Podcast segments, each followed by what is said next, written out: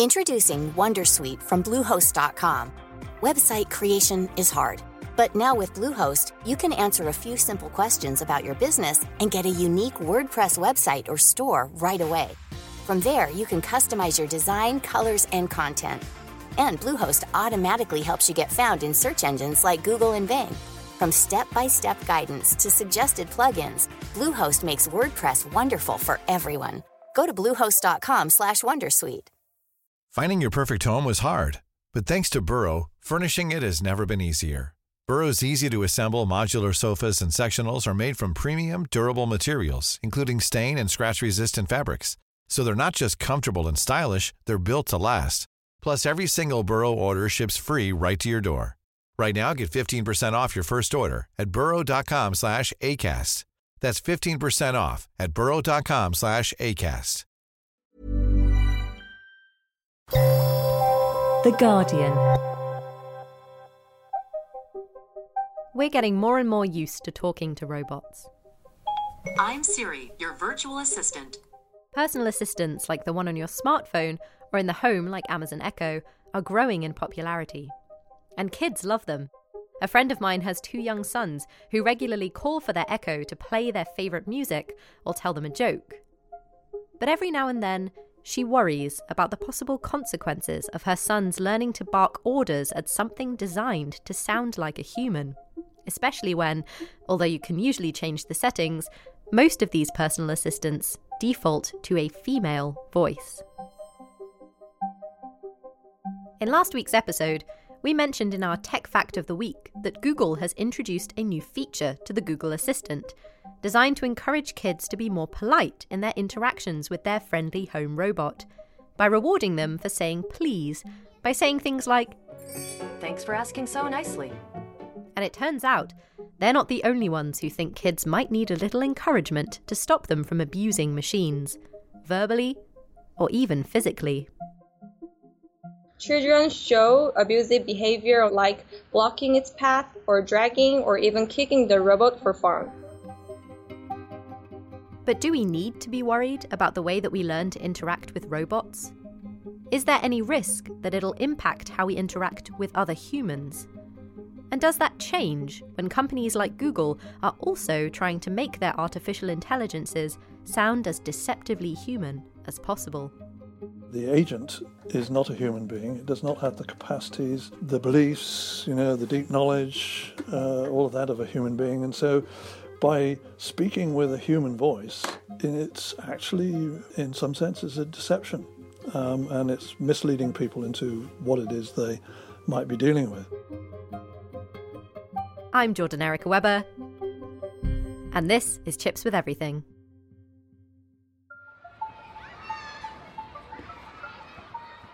Children push boundaries. They're natural experimenters. If something moves or makes sounds, they want to see how far it will go, how loud it can get, and, inevitably, what it'll take to break it.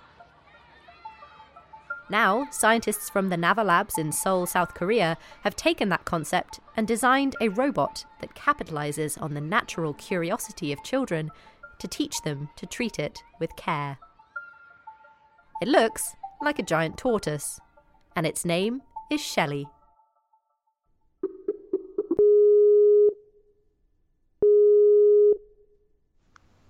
Hello? Hello? Hi, how are you? I can see My you. producer, Danielle Stevens, spoke to one of the minds behind Shelley, Hyunjin Gu. A Shelly is a robot interacting with children while restraining children's robot abusing behaviors. Shelly has a tortoise-like friendly appearance and touch-based simple and versatile interface, which encourages children to interact with the robot spontaneously in environments such as kindergarten. Why did you and your team decide to build Shelly? Uh, we designed Shelly mainly for two reasons. Firstly, we wanted to make a social robot capable of one-to-many interaction with children because most current social robots are only capable of one-to-one interaction. Also, it is observed that service robots are abused by people, especially by children. This behavior hampers the robot's mission and frustrates its social acceptance. Children show abusive behavior on their round, like blocking its path or dragging or even kicking the robot for fun. Thus, our robot Shelly is designed to interact with children while achieving educational purpose in terms of refraining robot abusing. And is this not just a case of children being children? You know, with all toys, they, they kind of have this destructive path. Or do you think there's something more psychological about why children abuse robots? Uh, there, there are some researches going on about why children abuse robots. In that researches, they mainly says the reason is curiosity. The first reason is the curiosity. Tell me a little bit about the technology behind Shelly. How did you create it? Okay, we carefully designed uh, Shelly's design concept. For example, the previous research has shown that escaping abuse situations by the verbal warning is not effective because it turns out it only encourages children's curiosity more. Therefore, the robot should use another mechanism that not only gives negative feedback to children's abusive behaviors, but also maintain children's interest to the robot. So the tortoise-like shape was the perfect choice to implement these functions. Its friendly appearance and slow behavior are perfect for interaction targeting children, and also its retracting motion can be implemented into restraining children's abusive behaviors by giving negative feedback. So, what is it being used for now? You know, is it in schools? Is it just in your lab and children are visiting you? How is Shelly being used? Actually, as one of its legs is broken after the final field test, so it's on repairing. So after the repairing, it's gonna display it at the Science Museum in Korea. Oh wow, okay. How many children have met Shelly? Mm, the Shelly was made during the Naver Labs internship, and the Shelly met children in one session of monthly events held by Naver Labs. So, at this day, employees can bring their children to the headquarters and their children can meet Shelly and play with Shelly. So, in average, about 100 children came for the event every month. So, what age group are you testing Shelly on, or was Shelly tested on? Actually, any children can play with Shelly. However, for the research, uh, on how Shelly restrained the children's abusive behavior. Shelly was tested with children in age 6 to 13. Okay. And what was the general reaction to Shelly? So, most children are very curious about how Shelly reacts to their actions. So, as Shelly hides its head and limbs inside, some children like to hit Shelly. But at the same time, if Shelly hides, it suspends all its interactions. So some children feel unhappy about those abusing actions. So because they wanted to interact with Shelly, so in the end, children generally tried not to abuse Shelly, and even more, they actively suspended or discouraged other children's abusing behaviors.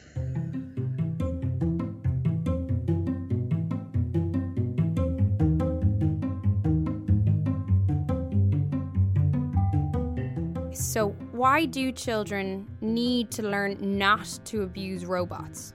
Because there's no doubt that many social robots will appear to our society soon, right? So, people need to know they need to treat well robot in their lives. Uh, this is kind of too futuristic uh, perspective, but we need to treat everything in a good manner, not only for robots, but also for people around us interacting with us. So, Shelly was created to prepare kids for a future in which they will regularly interact with social robots. But it's not just humans who are adapting to this possible future.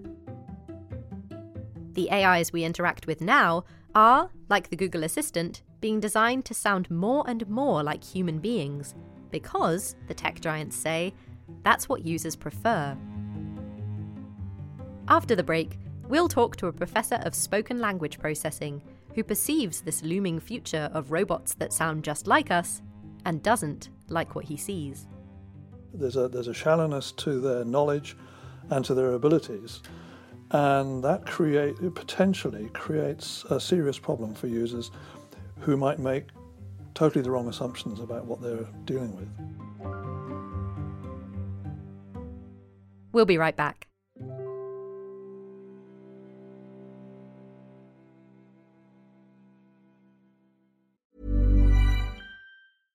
Introducing Wondersuite from Bluehost.com.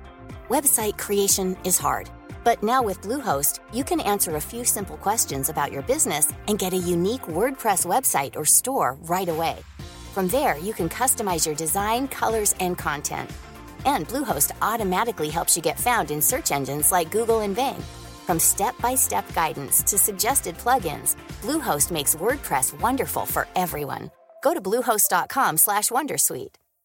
Finding your perfect home was hard, but thanks to Burrow, furnishing it has never been easier. Burrow's easy-to-assemble modular sofas and sectionals are made from premium, durable materials, including stain and scratch-resistant fabrics. So they're not just comfortable and stylish; they're built to last. Plus, every single Burrow order ships free right to your door. Right now, get 15% off your first order at burrow.com slash ACAST. That's 15% off at burrow.com slash ACAST.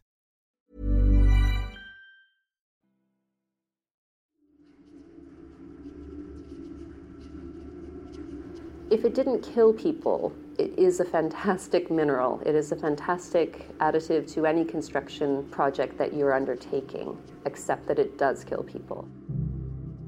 Asbestos, the wonder material that has infiltrated buildings everywhere in Britain and beyond, protecting infrastructure against fire and making it stronger. It was the perfect solution for a post war country, until it wasn't.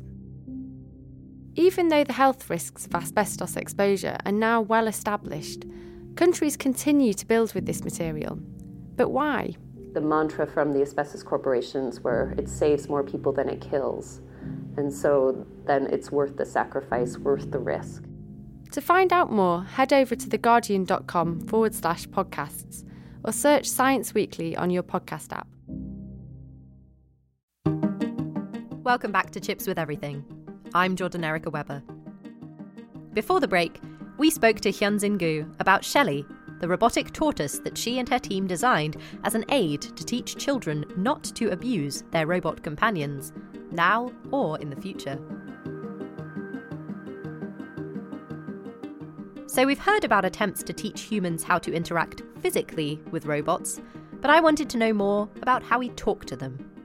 So, I'm Professor Roger Moore. Um, I'm a professor of spoken language processing um, here at the University of Sheffield, and I'm part of the speech and hearing research group that we have here, which is one of uh, the large groups in the UK that works on uh, what we call speech technology. And uh, these days, I'm very concerned with how we interact with machines using voice and how that um, is integrated with other ways that we might interact with machines, um, and particularly with robots uh, is uh, an aspect of what I'm looking at just at the moment. So, have you come across research about how humans speak to robots or to artificial intelligence? Uh, well, there's a huge amount of work, um, and it's uh, growing substantially because, uh, as you're probably aware, uh, the um, underlying technology for speech based systems has just improved dramatically in the last few years. So, um, it's not so long ago that, you know, if you spoke to a speech recognizer, then it would probably get quite a large part of what you said wrong. Um, but that has all changed, and so that means that um, there's a whole new world opening up now where we can envisage speech based interaction with um, so called intelligent artifacts. Mm. So, given that we can almost have conversations with robots now, what uh, interests does that raise for academics? I mean, I've just said how there have been dramatic improvements in the underlying technologies. So, uh, there are three three main technologies involved automatic speech recognition. Um, then the, the opposite to that is uh, speech synthesis technology. So that's taking some representation that's inside the machine and turning it back into speech, so allowing the machine to talk back. And then the third sort of core technology is what we, we call an underlying dialogue manager. So all three of those technologies um, have improved dramatically, but there are still some serious questions about, about each of them. In the past, uh, the way that uh, machines spoke was rather simplified. You know, the, the quality was not great, but you're probably um, aware that even um, you know in recent times the, the, voices have become very natural, beginning to sound almost like an actual human being, and so But there are still a lot of research questions there about, well, yes, it can say a few things, but um, should it be more expressive? Should it have emotion? Um, what about giving the output voice uh, various accents or styles or personalities? So all of that is still being looked at. But there's a there's a whole other set of questions about the total system. You talked about a conversational interaction. Well, do we want to have conversational interactions with artifacts which are basically not another human being, but which are mm. purporting to be? Will users know what to do in that situation? We we know how to talk to people, but do we know how to talk to a machine? Because these systems are not people.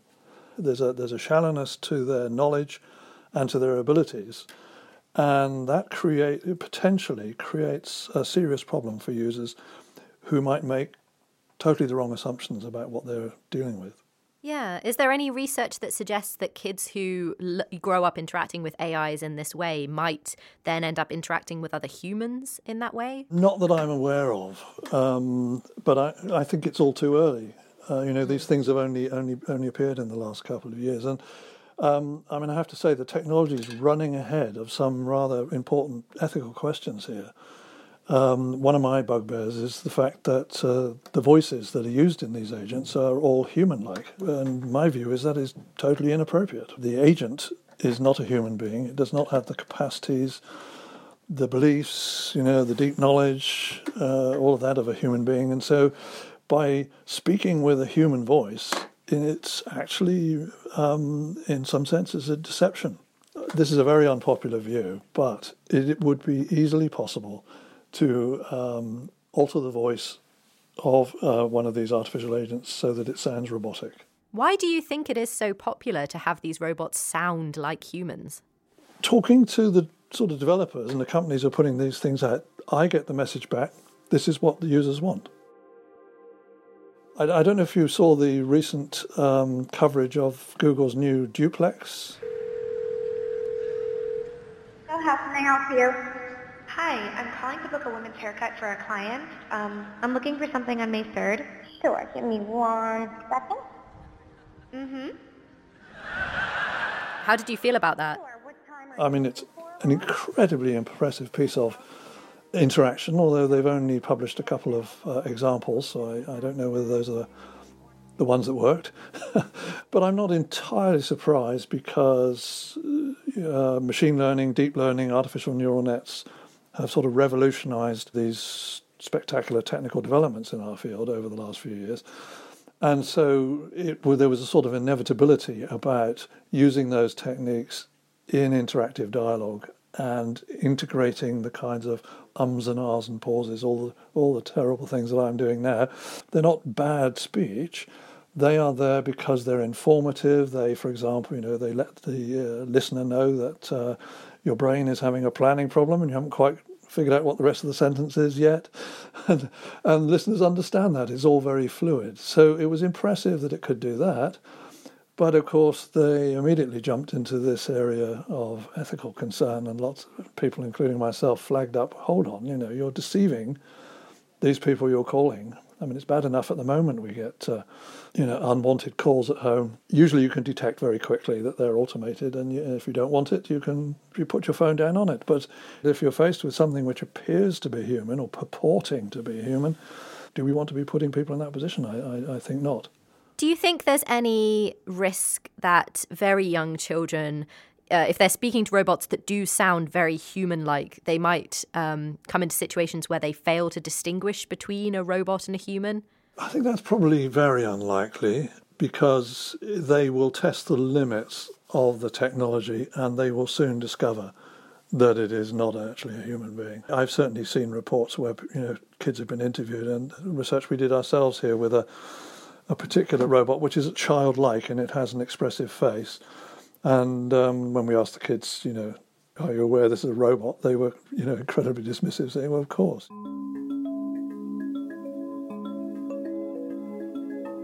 Professor Moore had a lot to say about why we should be careful not to create machines that sound enough like humans for us to use them to deceive each other.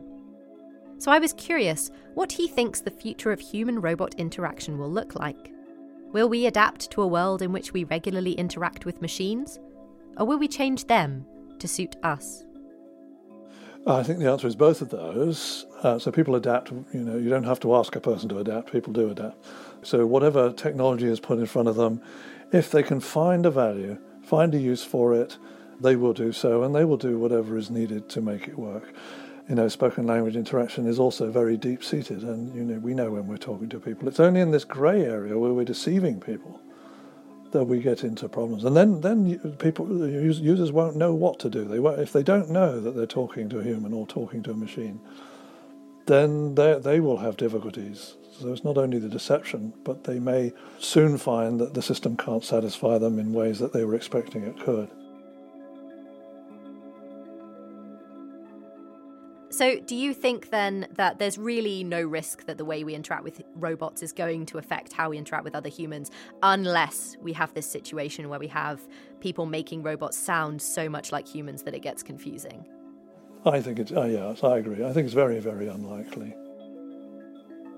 Spoken language is not just a bunch of commands that we've learnt, you know, that we uh, we use when we're interacting with people. It's a it's a beautifully orchestrated and integrated interaction. There's a lot more to interaction between people than, than just the voice.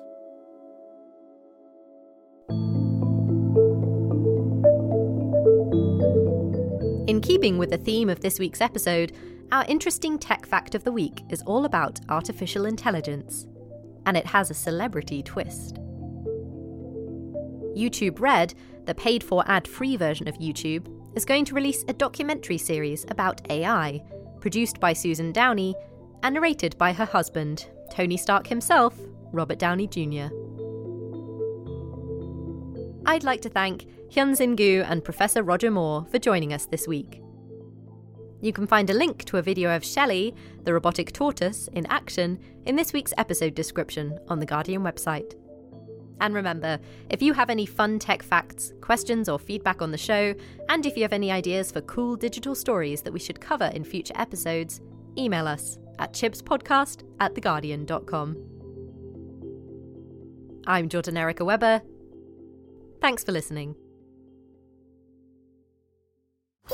For more great podcasts from The Guardian, just go to theguardian.com slash podcasts.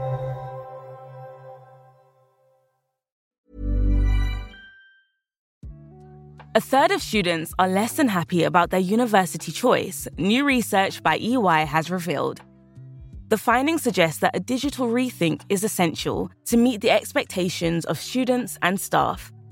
Universities can address this by putting the needs of the people they serve at the heart of their digital strategies. Learn more about the future of human centered higher education at theguardian.com forward slash transforming higher education. This message was paid for by EY.